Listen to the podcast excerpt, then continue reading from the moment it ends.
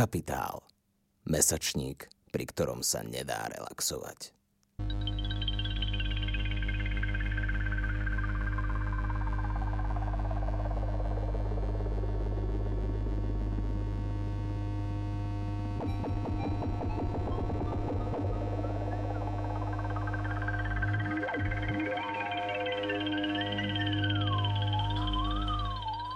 Good afternoon. Uh, let's start. There, there, should be a table, but it will come in a minute.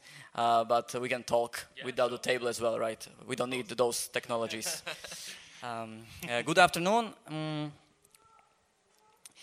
my name is Tomáš Učko, as uh, has been said. I'm an editor in chief of um, um, critical journal Capital. And Capital is not uh, only a journal, but uh, it's a fairly new publishing house, small publishing house as well. And uh, one of our first books that we have translated and published was PlayStation PlayStation Dream World by uh, Alfie Bown. Uh, it was translated by Slovak philosopher Lukáš Likavčan. Uh, before we start, uh, before I tell you more about Alfie and we talk more about technologies and video games, uh, let me first thank uh, BRAC Festival for having us and for just doing this great cultural event. And then uh, let me thank our sponsors, uh, that is uh, Fond na podporu umenia, Bratislavský samozprávny kraj, and uh, Nadácia Bratislava, I guess you didn't understand this part, but it, um, uh, thank you very much. Without you, we would not be able to produce this series of uh, talks that we are doing all year round. They are called Capi Talks because of capital. Uh, so, uh, Alfie Bown, again, welcome in Bratislava, welcome in Slovakia. Thank uh, you for coming. Thank you so much for having me. It's lovely to be here. Nice to see you all. Thank you. I'm gonna, I'm gonna like speak in this. Um, I guess this, this I you know, they call this the Queen's English. You know that I've actually got like two, two voices, like, because I'm from London, so normally I sound like really North London. It's like that. It's quite hard to understand. um, but I can also do this kind of. As I was in university for so long, I've developed this kind of very formal Queen's English. So I'm going to try and stick to that so that it can be easier. But uh, sorry if I if I start talking in my, my kind of regional accent, then I apologize. okay, thank you for talking in your Queen's English. Uh, uh, so you said you're a lecturer. Uh, uh, let me tell you that uh, Alfie is a lecturer in digital media, culture and technology at Royal Holloway University of London. And before uh, you were assistant professor uh, at Hang Seng University in Hong Kong. Uh, you're an author of several books. Uh, obviously, it's PlayStation, PlayStation Dream World. Uh, then it's uh, in the event of laughter, enjoying it, Candy Crush, and capitalism. And now you told me yesterday you are working on a new title, probably called Love Dream Dream, yeah, Lo- Dream, Dream Lovers. Lovers. Dream Lovers dream lovers on thank you the thank table you. has finally come. Thank you. Thank you. Um, thank you and uh, the new recent book should be about um, love relationships in our uh, digital age. We will talk about that probably. Um, and besides being a writer of books and a lecturer you also write for several several journals such as uh, the Guardian, uh, the New Statesman, right? Yeah, that's right. Um, Paris Review, uh, or the Independent. So uh, uh, that's Alfie, uh, and it's really an honor to have you here. let's kick off with the video games, and then we can get to other topics. But because we published your book mostly about video games, let's start with with, with it. Um, let's be personal. Uh, what's what's your uh, or what was your first uh, experience with uh, video games as a kid? When did you start playing them, and why, and how did you like it? Um, no, it's a really it's, it's, it's, a, good place to start, I think, because um, you know. So what I work on, what I'm writing about, I suppose, in this book um, and in other things, is the kind of politics of video games, let's say. Um, so my interest is in how how video games relate to politics, I guess, and, and also other cultural aspects, but mostly the political side of, of gaming. Um, so you know, it's it's interesting. When I when I was growing up, I mean, I'm I, I probably got my first my first video games console. I don't know. Some of you probably familiar with gaming, and others not. My first console was in a, probably I'd say about '97, and it was probably the, the, or '95, maybe the Sega Game Gear. So you're talking about like handheld consoles. So and I was kind of grow grew up playing a lot of these games, um, Mega Drive and game mostly Sega. Then kind of migrated to Nintendo games like many others did. Um, and you know, at this at this time, games were considered quite subcultural and, and quite niche. Um, so, you know, my parents' reaction, obviously, as you can imagine, what is this kind of mindless stuff? And the typical things like, oh, well, you know, it's going to rot your brain. You know, these, these games are kind of mindless. And, and, and people talk, start talking about screen time, for example, and not spending too much time staring into a video game. And, and because the cultural assumption about video gaming around that time, when I grew up playing them, um, was, was that these things were kind of completely mindless and, and a waste of time and nothing to do with politics and nothing to do with society in general. And also, word like escapism would often be used to discuss video games, right? There's the real world and then there's the escapism of the virtual world in games. Um, so, so I kind of grew up uh, playing a lot of video games and I've continued to play them my whole life. Um, but then um, it's really the last five years, I would say, that, um, that video games' reputation and role in contemporary society has, has, has been, been, been made more visible. Um, so suddenly, basically, this, I mean, I'm going on a bit, I'll, I'll try and oh, come no, back no, around. Okay. But um, basically, around 2014, some people probably heard of this, what's called the Gamergate saga um, which basically was a, a, movement online in 2014 where the gaming industry started to employ more women, uh, started to employ more, let's say, left wing um, designers, writers, artists, uh, and started to make games which are more culturally, racially, gender diverse. Um, and what happened in 2014 was this kind of backlash against that kind of trolling online movement where lots of right wing, you know, almost neo Nazi trolls, fascists, um, communities kicked back against video games and um, and started saying that video games were becoming left wing and that this had always been video games ought to, to be left alone from politics. That was basically the argument. And it was basically harassment campaigns. So a lot of the women in the gaming industry, or a lot of, let's say, left wing people in the gaming industry, were harassed and attacked online by these gamer community which wanted games to stay away from politics and didn't want games to be involved in politics. Now, I hadn't really thought about video games since being a kid and playing them. Uh, oh, I, have played them my whole life. I play all the time. I play every day. I even brought two games consoles to this trip for two days. Um, so I, I'm. So did, you play, did, did, you play last night? I, I, played. I did. Yeah. yeah, I play every day, and, and, and I always have. But I didn't. You know, I'm, i was a lecturer in, in film studies and things like that. Uh, but around this time in 2014, I suddenly realised actually this is actually a very important topic, and and the relationship between video games and politics has to be like completely revisited. Um, and and uh, my, my view is that video games have always been political. And if you look through the history of video games, you'll see that the very earliest games start coming out in about, well, the very earliest games probably in the, in the late 40s, but it's really the sort of uh, Cold War periods um, where video games start emerging, mainly in American um, production companies, and they're all about, they're all, I mean, even something like Space Invaders is a kind of American space race, anti Russian kind of thing. You know, the games, when they emerge in the 50s, you know, ov- obviously something like Pac Man, it is not that much ideology going on in Pac Man, but a lot of games are reflections of politics, and they, they, they're very important politically.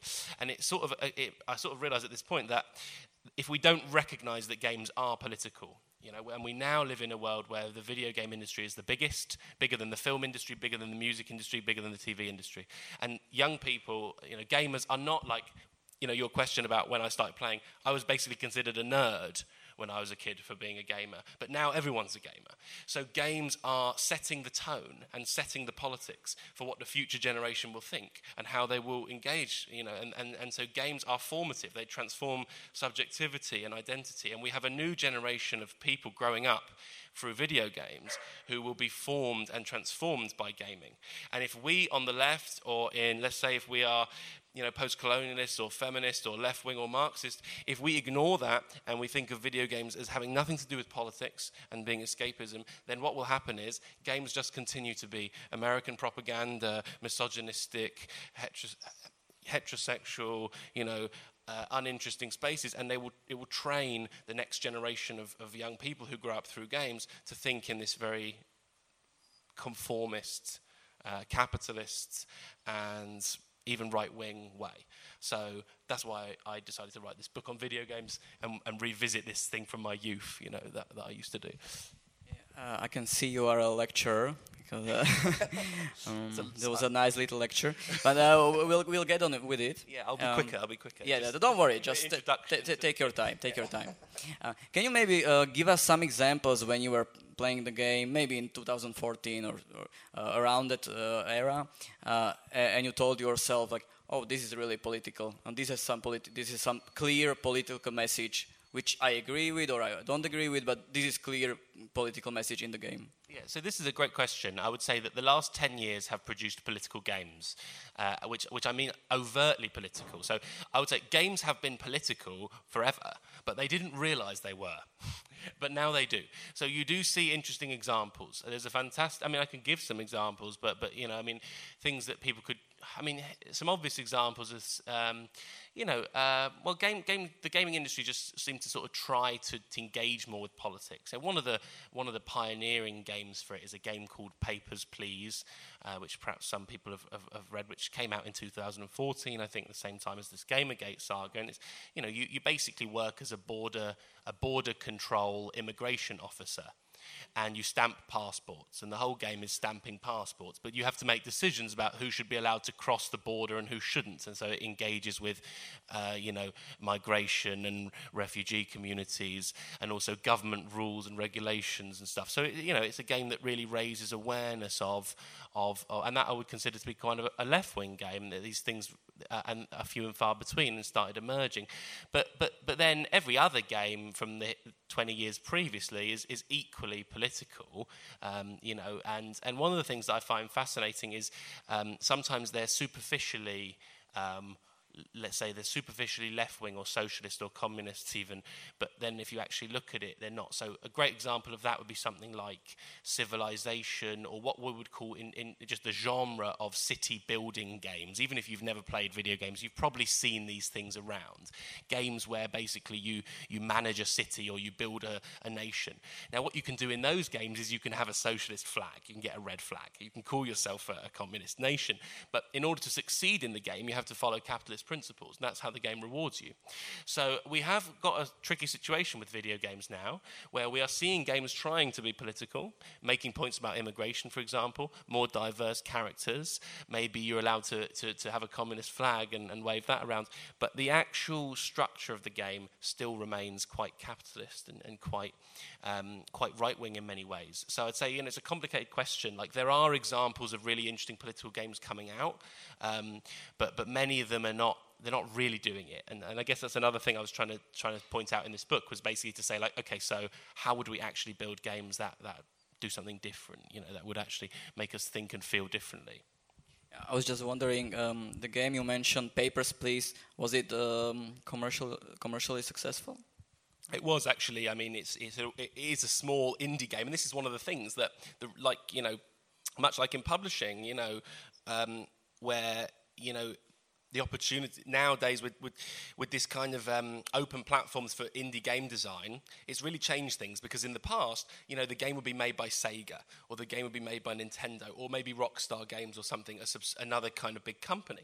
What's happened recently is with um, with the open access to let's say like maybe older games technology, games building engines, things like that, people can start up a game in a way they couldn't before, just as you can start up a publication you know, in online in a way you couldn't before. So what you're actually seeing, yeah, this was an indie game which really emerged from the fact that um, the, the the ownership of games was not so dominated by the mainstream companies. You know, so a bit like in the music industry, where you got in the in the UK, you got four music labels who own all the all the basically all, like ninety percent of all the uh, released albums. It was it was kind of like that in gaming. There were like four or five major companies. So the politics of those four or five major companies were dominant.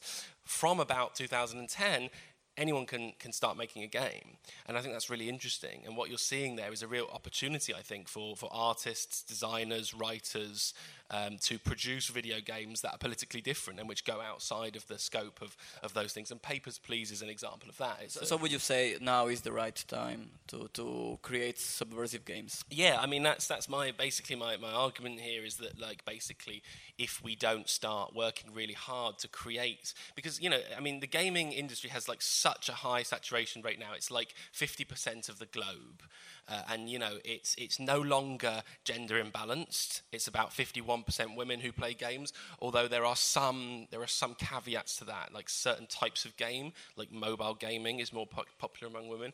It's also reached significantly into like African African countries, for example. So basically, globally, you're looking at sort of 52, 53% of the globe who play video games relatively regularly, and it's higher among the younger generations than the older. So, you know, if you want to be a subversive force in the cultures of the future, it's no longer enough to, to think about art house cinema and, um, you know, maybe.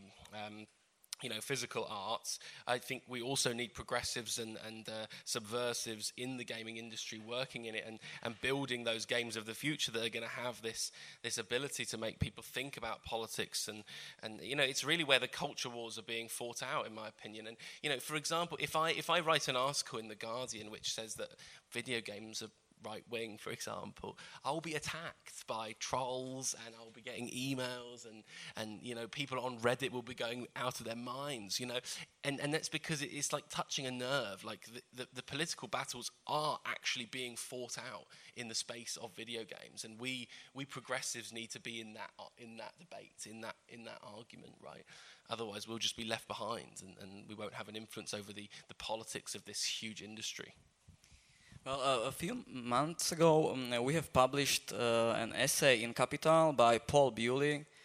Um, uh, he's a leftist writer from the 60s, and he wrote this uh, famous essay on uh, comics. It was called Comics Counter Media, 1969, where he says comic comic books comics is now this new genre new medium it's easily made easily distributed the left should embrace the comic and use it. We can argue if it was successful or not. I don't, I don't think so, really. I don't see thousands of uh, political or leftist comics around. Uh, and I kind of have the feeling that this is a similar situation now with video games. People, people like yourself, you're saying this is this new genre, or now it's genre at its peak. Uh, you know, let's grab it and let's use it for, for, for maybe political purposes, purposes or subversive. Um, but do you think it is it successful, or or is it another missed chance or missed opportunity as it was with comic books? Yeah, I mean, I think that's a great a great question. Um, I, I think. Um, hmm, am I a bit less hopeful, maybe, than I was um, when I wrote this book in English three years ago? Um, you know, because um, but but yeah, I still I still feel there's a battle to be won there, and that, that my point was that this this battle isn't over. You know, you, if you look at the history of video games, much like comics. You know, it's it's basically mostly American imperialism. If you take a look at Japanese games, we can see lots of patriarchal aspects of Japanese culture reflected very strongly in them lots of anti-feminist and patriarchal Japanese forms of culture dominant in the Japanese gaming industry, just as and in American gaming industry, lots of obviously lots of kind of imperialism. I mean, there's been some interesting studies, for example, in the effect of 9/11 on the representations of the Arab world in video games, in built in the US, so you can see quite clearly how political these games are. So 9 11 happens, and then in the following few years, you get some pretty horrendous depictions of the Arab world in American video games. So obviously, these things are, are, are incredibly ideological, and they are serving an ideological purpose.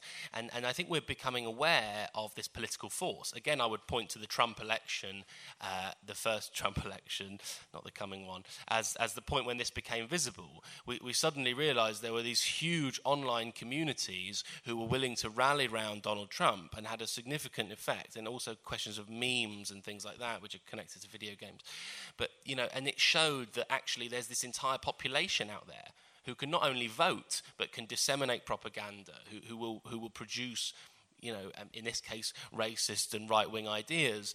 And, and this, this is connected to the history of gamer culture and how basically the liberals and the left ignored it for so long, and then it kind of punched us in 2014 and arose as this kind of force um, for the rights. Um, but you know, so so yes, that's depressing, and you know, and, and the history of games is against us, just as the history of comics. But I don't think that battle is, is finished actually, and and I you're, don't you're see optimistic. The, yeah, I, yeah, I am optimistic, and I don't see the gaming industry going anywhere. There are more and more games being produced. As I say, more and more open access projects, which means any more and more different kinds of people can make games games.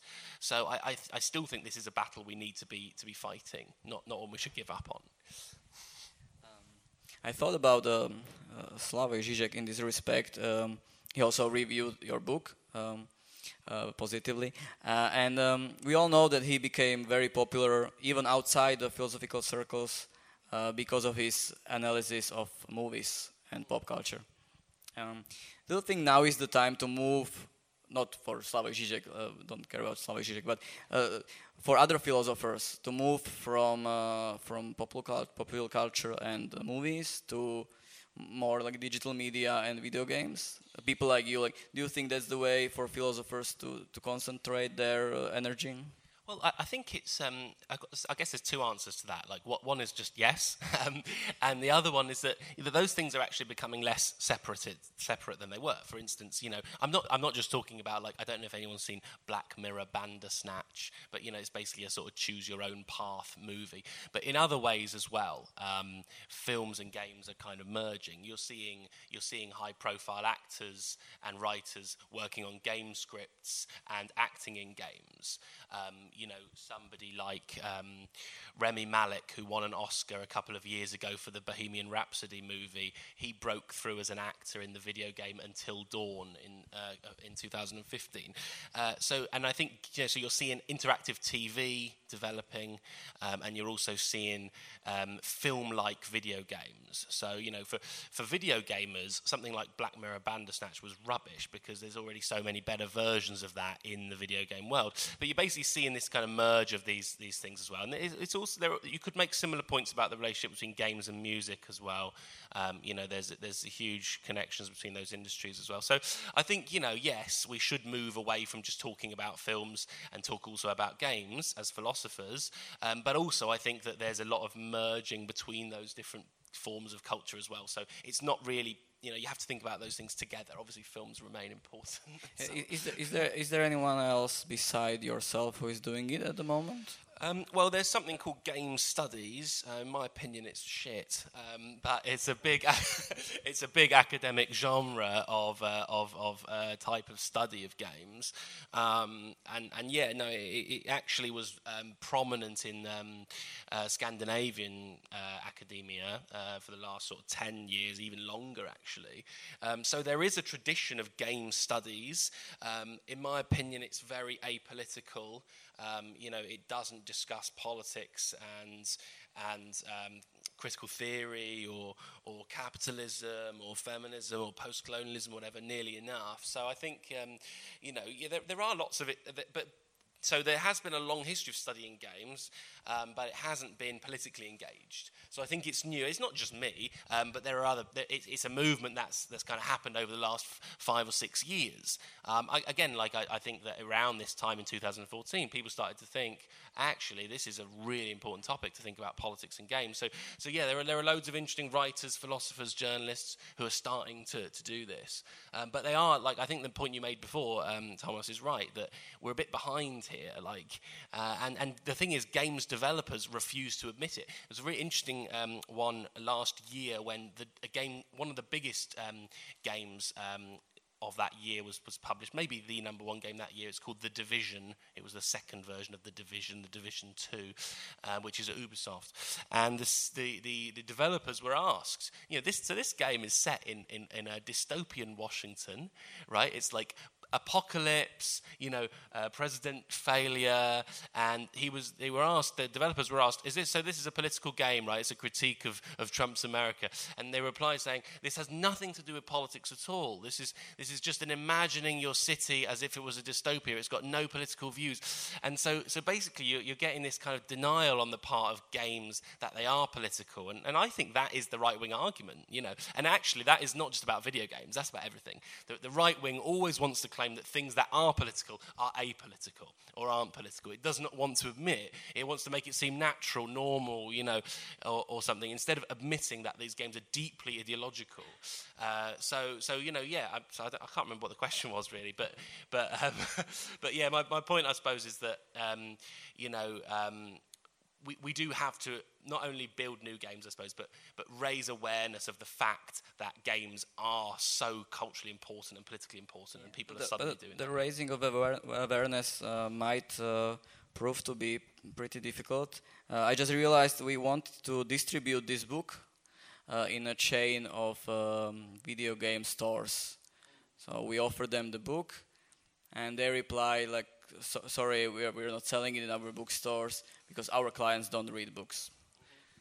Um, So that's hard to get to them right now. Well, that, that's a, I think that's a fascinating example of this, and that's what kind of what I was saying, right? That if, if there's a whole generation of people, a whole demographic who don't read books but do play games, right? Then obviously you want that, that those people to be politically engaged, right? One strategy is to encourage them to read a book, but another strategy is to make a politically interesting game and bring those people into political discourse in that way. I'll get back uh, to the book. Um, uh, when I was reading it, I got the um, idea, and I think you will approve that your uh, favorite tool or uh, um, most uh, oftenly used tool to analyze video games is psychoanalysis, especially Jacques Lacan. Mm-hmm. Uh, do you think this is the best tool right now to analyze digital culture and video games? Yeah, I, I do. Um, so I guess this is another thing I, I, was thinking before that I wanted to have a chance to say, really. because um, in one way, this is my, my work is a, a um, like a kind of call to arms that we should pay attention to video games, and the other kind of part of it is, as you say, it's this kind of say that we need also to, to think about psychoanalysis as a tool, um, and and what it is about psychoanalysis. There are two two reasons why I think that psychoanalysis is needed. Um, and of course, I know the arguments that psychoanalysis is old and outdated and male centered and Western centered and elitist. You know, I, I know those arguments and they are correct in many ways. But there are two reasons why I think psychoanalysis is vitally important um, in, in terms of thinking about. Um, digital culture, video games, and other aspects of our contemporary life, really. And, and one of those, the main one, is this question of pleasure and enjoyment, I guess, um, which has always been my kind of main interest. It, to understand a, a, game, it's not like understanding a film. It, it, it, like relates to your body differently. It's affect. It's what we call affect in psychoanalysis. It's you know the controller in your hands uh, or the headset on your head. Um, you know, and the way your body moves and body and your and your body the feels in relation to the subject matter on the screen or in the headset or on your phone, even the act of swiping. For instance, dating apps. You know, there's a there's a libidinal pleasure in in swiping left and right. It's not just about choosing from a menu. There's some way the body comes into it, and this is a kind of gamification of, of life. And and psychoanalysis helps us to understand that. It's trying to say what processes kind of produce that kind of pleasure. You know, so it's in a way a kind of opposite way of thinking of sort of neuroscience, where you get lots of people saying, well, Candy Crush is is fun because it stimulates the neurons or something. It, it's about politicizing that and saying, okay, we're bringing your feelings and, and, and let's say your emotions, and that's not really a word that psychoanalysts use, but your feelings, your affects, we're bringing them into, into a space of which is politically charged, you know? So when you shoot someone in an, you're an American soldier in uh, Call of Duty, right, and you shoot an Arab in the head, right, you're not just watching that, you're, you're libidinally invested, and your, your body's invested through your hands, and you're, you're emotionally invested somehow by the, by the kind of pleasure feedback loops, almost like kind of cybernetics theory, really, of, of, those, of those things. So psychoanalysis can help to understand how those kind of loops of pleasure work, and therefore something like gaming, but also something like scrolling through your Facebook feed, going on Twitter, memes, you know, other aspects of digital culture could be quite illuminated by, by psychoanalysis as a, as a format. And very briefly, the second reason why I like psychoanalysis is that it is not I'm, I'm, interested in it as a clinical practice as well. So, um, in other forms of psychology, I mean, this is maybe rather a long uh, discussion, but just briefly, I would I would argue that psychoanalysis is, is is not interested in bringing people in line with the mainstream. I don't know what it's like in Slovakia, but in the UK, if you if you go for um, therapy, for example, um, most therapies. The, the, most common in the UK is cognitive behavioral therapy, um, and um, it, it basically tries to bring you in line with the norm you know, so get back to work and uh, and go and produce something in this capitalist society. Whereas psychoanalysis resists that. It's a type of thinking which says we shouldn't all become kind of normalized. We should we should think about expanding rather than kind of um, expanding our differences uh, uh, rather than kind of shrinking them. Um, so, so I think that, that that could be interesting from this perspective as well, right? That like uh, we don't want we want to have this kind of we can use it as, as a tool in this way. To essentially, I'm saying it radicalizes people instead of I'm saying you know the, the idea of psychoanalysis is is to radicalize things or let things become radicalized, and that, that's something what we need in these industries as well. Let's hope you are right. Uh, I have about two or three questions left, uh, but before we finish, please think of your own questions and uh, you are free to ask anytime, basically. Um, Alfie is also here to answer your questions, right? Yeah, of course. So yeah, uh, yeah, I'll just ask two, two, three more and think about maybe your questions and uh, just then raise your hand.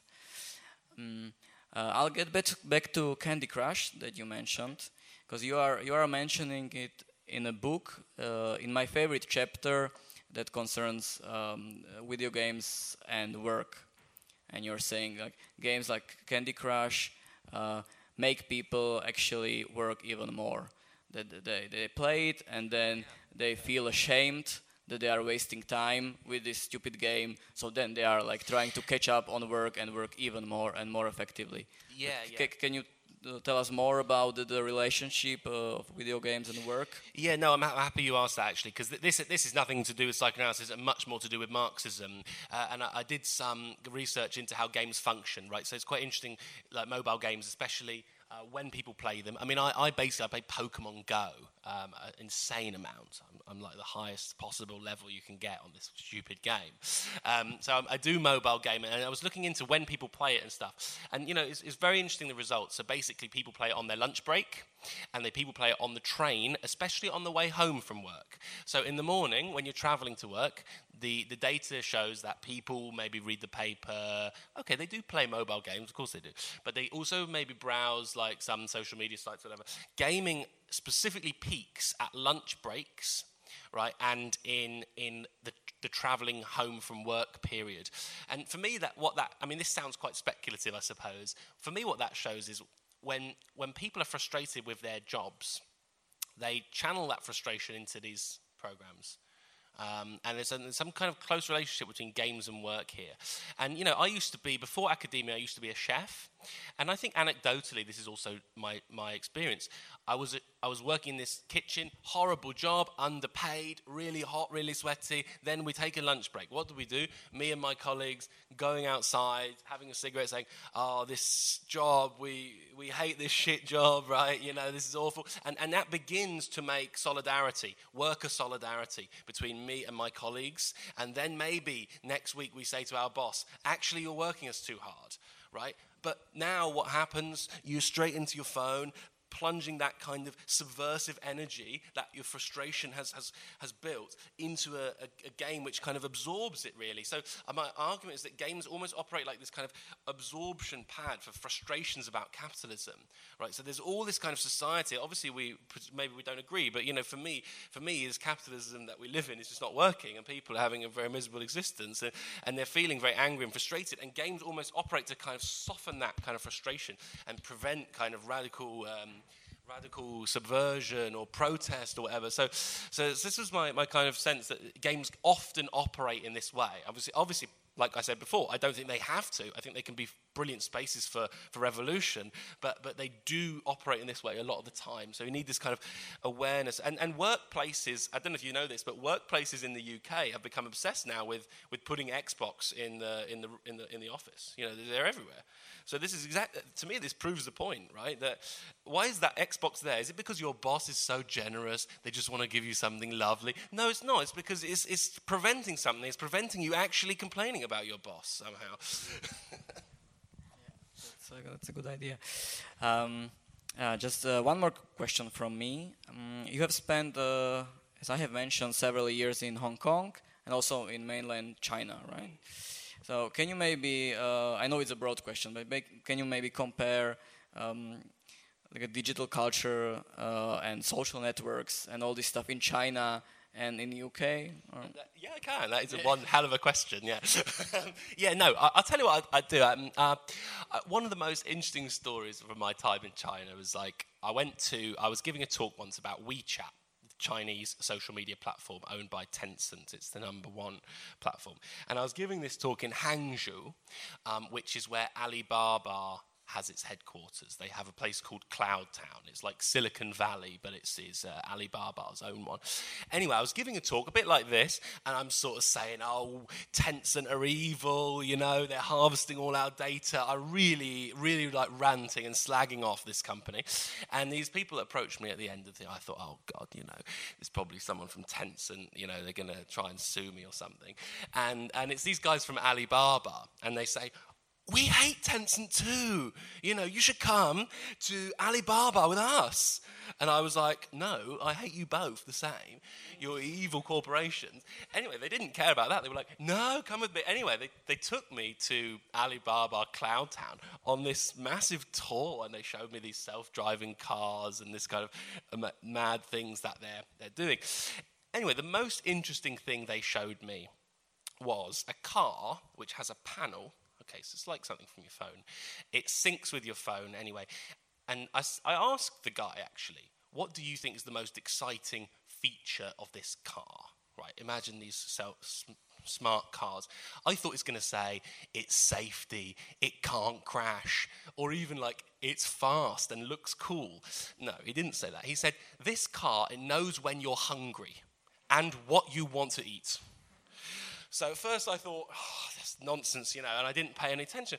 And then I started researching these algorithms, and I thought, actually, this is the most exciting piece of technology. So what this car does, and this, this program does, it knows before you know what your habits are right? So you li- maybe you like sushi at five o'clock on Tuesdays, but you don't know you like sushi at five o'clock on Tuesdays, but the car knows.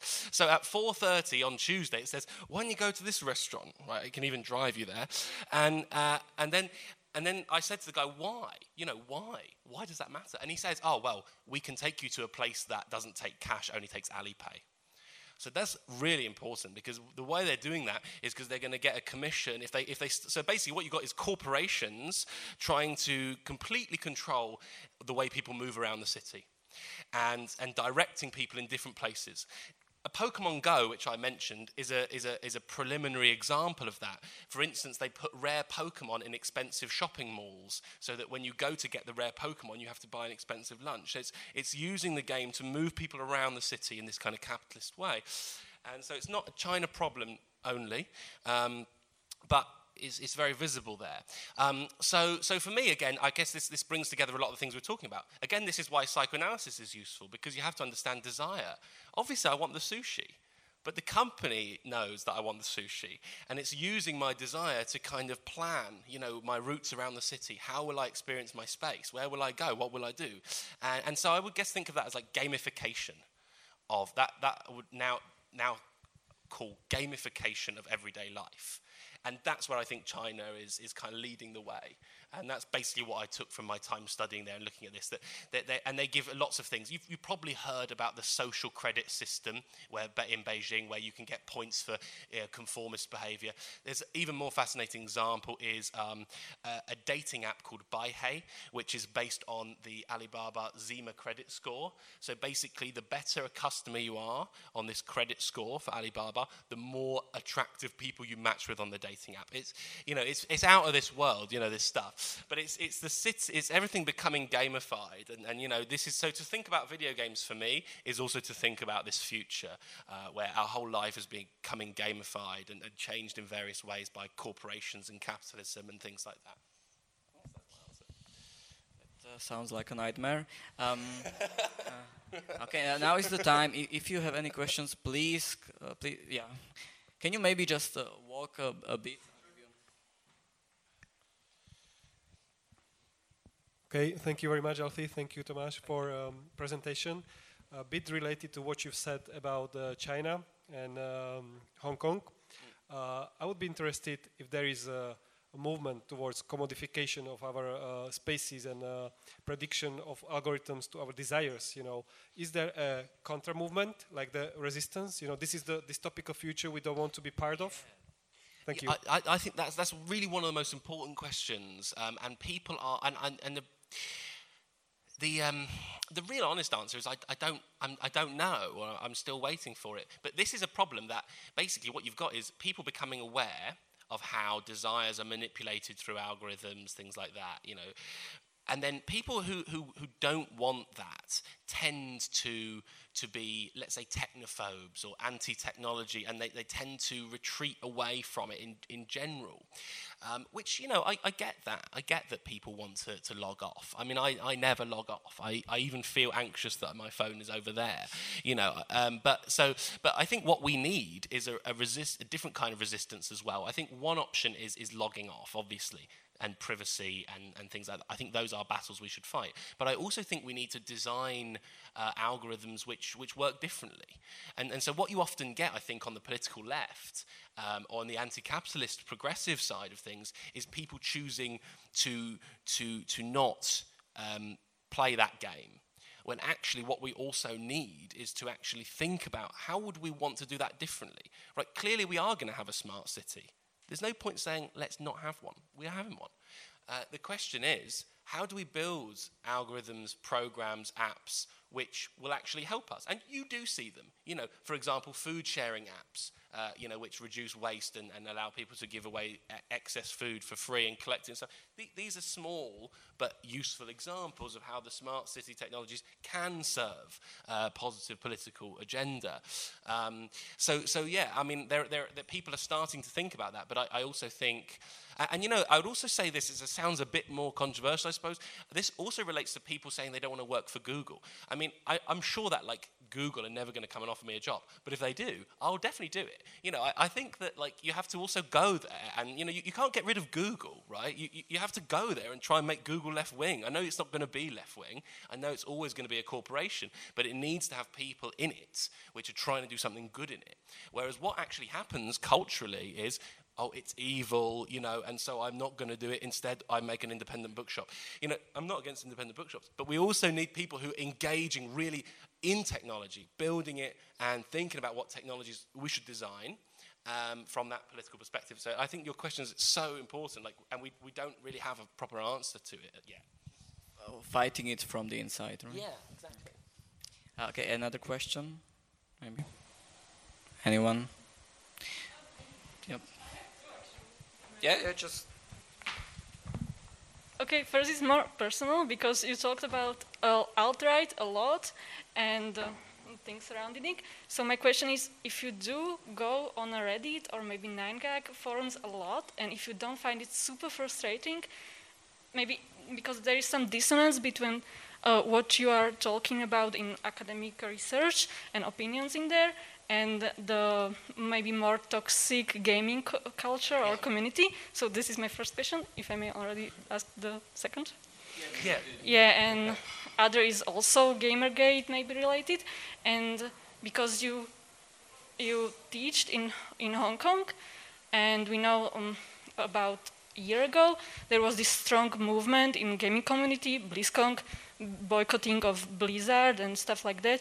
There was, yeah. if maybe you consider this as um, maybe opposite of the Gamergate. Uh, event like maybe more positive but yeah. also maybe future in the result because they didn't yeah. ac accomplish anything but no, it was but, like but, but yeah Okay. And, and, and, the first question, um, well, let me answer the second question um, first. Uh, yeah, no, there, there are really, this is really happening actually, um, and it's good. You know, we have got people in esports who are LGBTQ plus activists.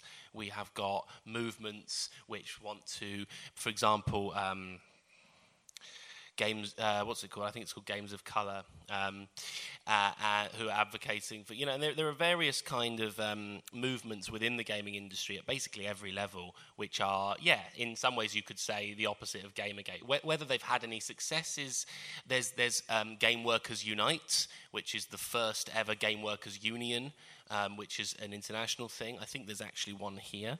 Um, and uh, so people are starting to organise, you know, politically and in gaming, and, and to and to to to lobby for um, um, things um, that are progressive instead of those those values that Gamergate pr- predominantly supported.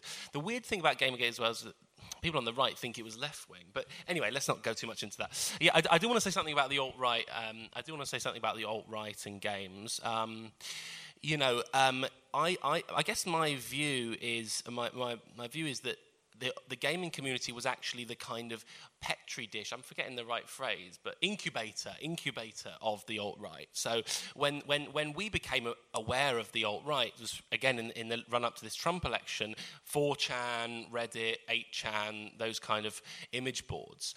Um, but actually there's a longer history of it. And, and now actually in our, we're quite aware of, say, for example, trolling, and things like that. Um, you know, which is, is kind of uh, sending people abuse online and things like that. Um, and but actually, these things came from the 90s in games. There's some interesting concepts on the alt right in, in games. This toxic, hyper masculine, uh, anti feminist, horrible, um, homophobic cultures. Something, for example, called griefing, uh, or salt mining.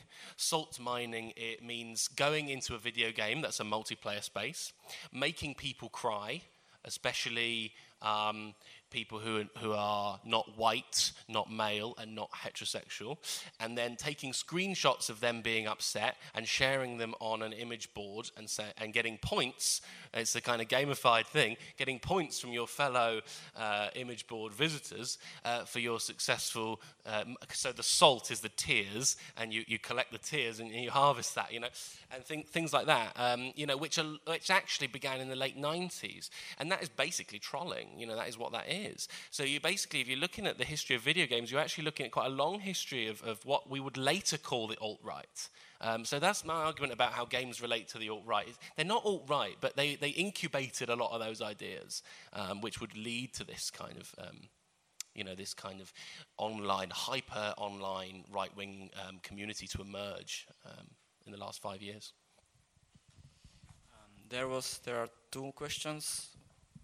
Maybe Dominic, if you can come here. the cable is not that long. So, uh, thank you very much. Well, first of all, thank you for the, for the very interesting um, lecture. And um, so I have two questions. Uh, first of all, what do you make of the um, of the digital detox movement? The digital. Yeah, detox. Yeah. Okay. You know, uh, it sort of ties to the yeah, to yeah, the question sure. of, yeah, but but would uh, actually it makes sense the you know, Nicholas Carr Shallows way of cutting yourself off entirely. Mm-hmm. And the second, the second question would go somewhat to, to what you already touched upon, um, is the question of gamification. And uh, so far, you also talked about gamification as in a sense of sort of escapist, like your boss is writing you, so you sort of rather play uh, something. Mm, but, but very recently, there was a, this, this sort of movement toward a, gamification, especially in finance, which I think goes very right to the heart of um, actually the capitalist system. Mm.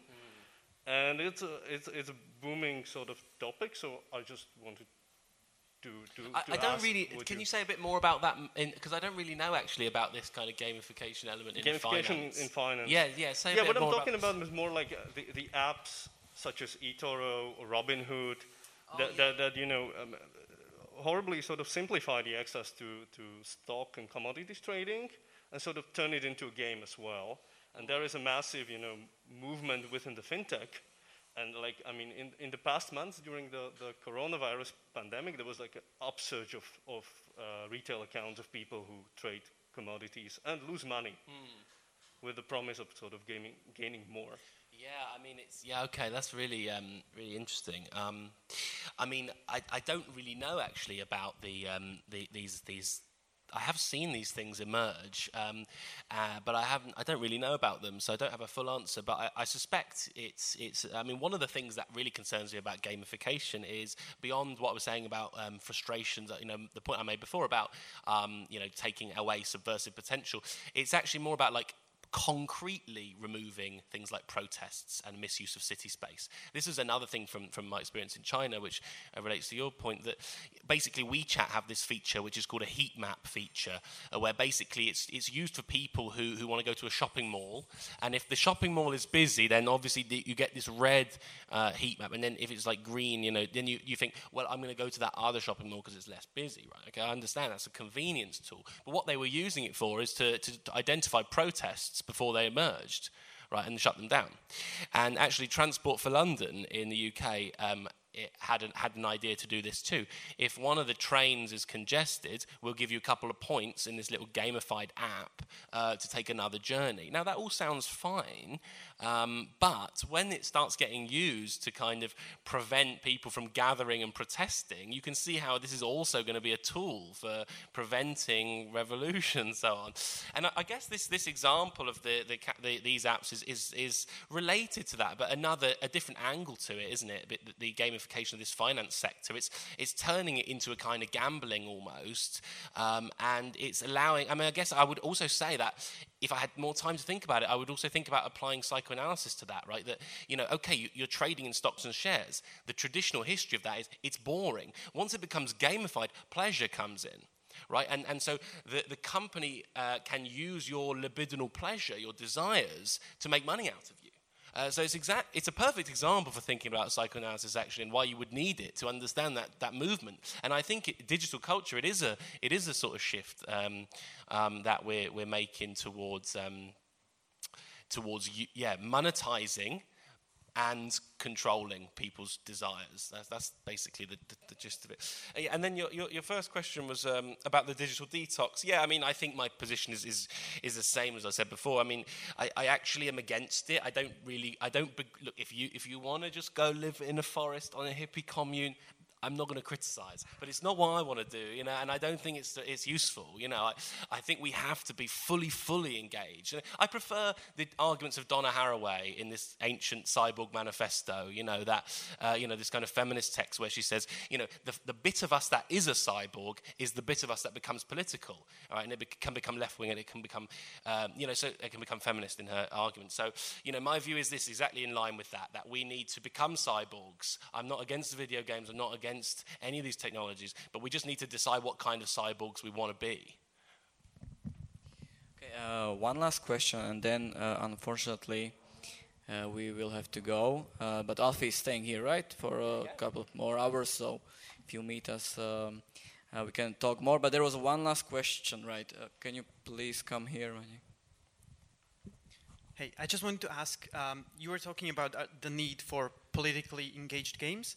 And I want to ask if you could give us some examples of if there are any games like that, because it got me thinking, and the only ones that I could think of would be maybe Detroit Become Human and maybe Witcher series, but just like maybe in their anti-racist messaging, but something that goes maybe beyond that, so something that could go beyond capitalism.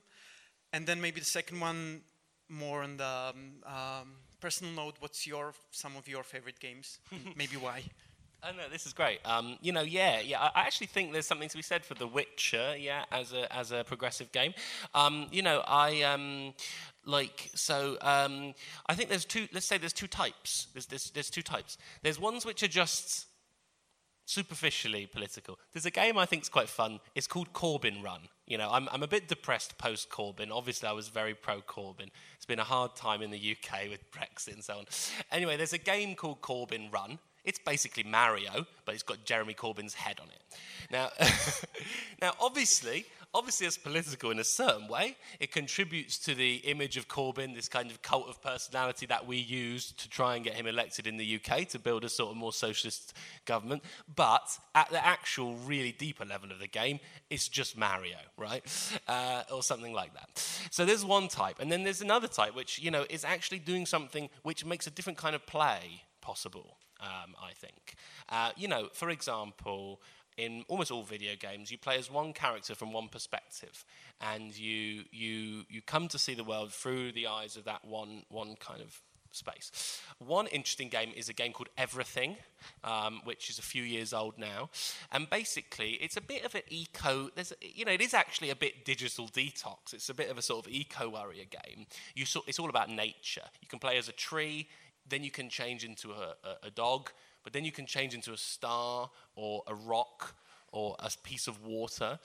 Um, what's, what's interesting about this game is, is not the nature aspect per se, but the fact that you keep changing your viewpoint, right? So you get to see the world. So it's, it's building a world and then asking you to see it from a hundred different perspectives. That's the opposite of a long history of games which insists that you only see things through one kind of gaze.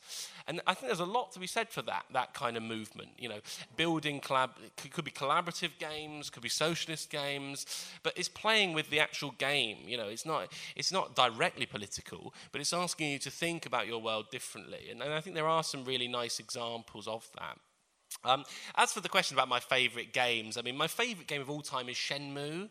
Um, it's a Dreamcast game from '99, um, but they've just made a new one on, on which is out on PlayStation. I, would say it's, it's, it's fascinating because it's um, it's a representation of Japanese and, and, Chinese cities, which is lovely. But it's also all about time. If you, if you haven't played a video game, you should play Shenmue. You've got to do things like spend hours moving a box from there to there. It takes two hours to do it. It's a weird experience. Um, but then I'm also addicted to. I, I, play everything. I'm not. I'm not somebody who's like. I, I want to just say this. Maybe it's a nice place place to finish, in fact. You know, I, I don't um, think I should only play uh, progressive games. You know, I enjoy shooting someone in the head with a sniper rifle just as much as the next guy. You know, I'm not saying one shouldn't. I'm not saying one shouldn't do that. It's not about being dogmatic and saying bad games here, good games here. You know, it's, it's about being engaged politically and, and playing and enjoying all of them, but also thinking about that what they represent politically and thinking about enjoyment, which is where the psychoanalysis is, right? So playing them, being politically um, interested in what they mean, but also being able to think about your own enjoyment and, and how you're being, how your enjoyment and desires are being kind of used when you're a gamer. Uh, and I guess that's what I think we should do. I mean, I think we should make new games, but I think we should also play them and think about what is this doing to us? What is this making us think and feel? And how is it using our enjoyment and our desires to make us think and feel X, Y, or Z? And then I think you can also see there's a wider pattern in our culture in which desire and enjoyment are being kind of put to use uh, and, and, and, and used by various forces. And, and noticing that stuff, I think, is, is, is a good start, right? Thank you very much for that question. I'm really glad we ended up on a positive note. Uh, thank you very much. And um, uh, if you are interested in the book and reading more, you can buy it out there at our stand, and you can get it signed by Alfie. Uh, I think it's worth it. And uh, I think that's all from us. And uh, Alfie, it's been really a pleasure. Thank you very thank much you. for coming. I, I just want to say thank you to all of you for coming. And the questions were so interesting. I've really enjoyed being here. And thanks so much as well to, I want to say to Thomas and to Marek for organising it and Capital. It's been so nice to have my book out here and uh, to come and, and visit. And the, you guys' questions were really interesting. I've really enjoyed talking to you. And I'll, yeah, I'll just hang around by the bookstall. Uh, if people just want to chat, come and say hi. So it's lovely to, to be here. Thank you.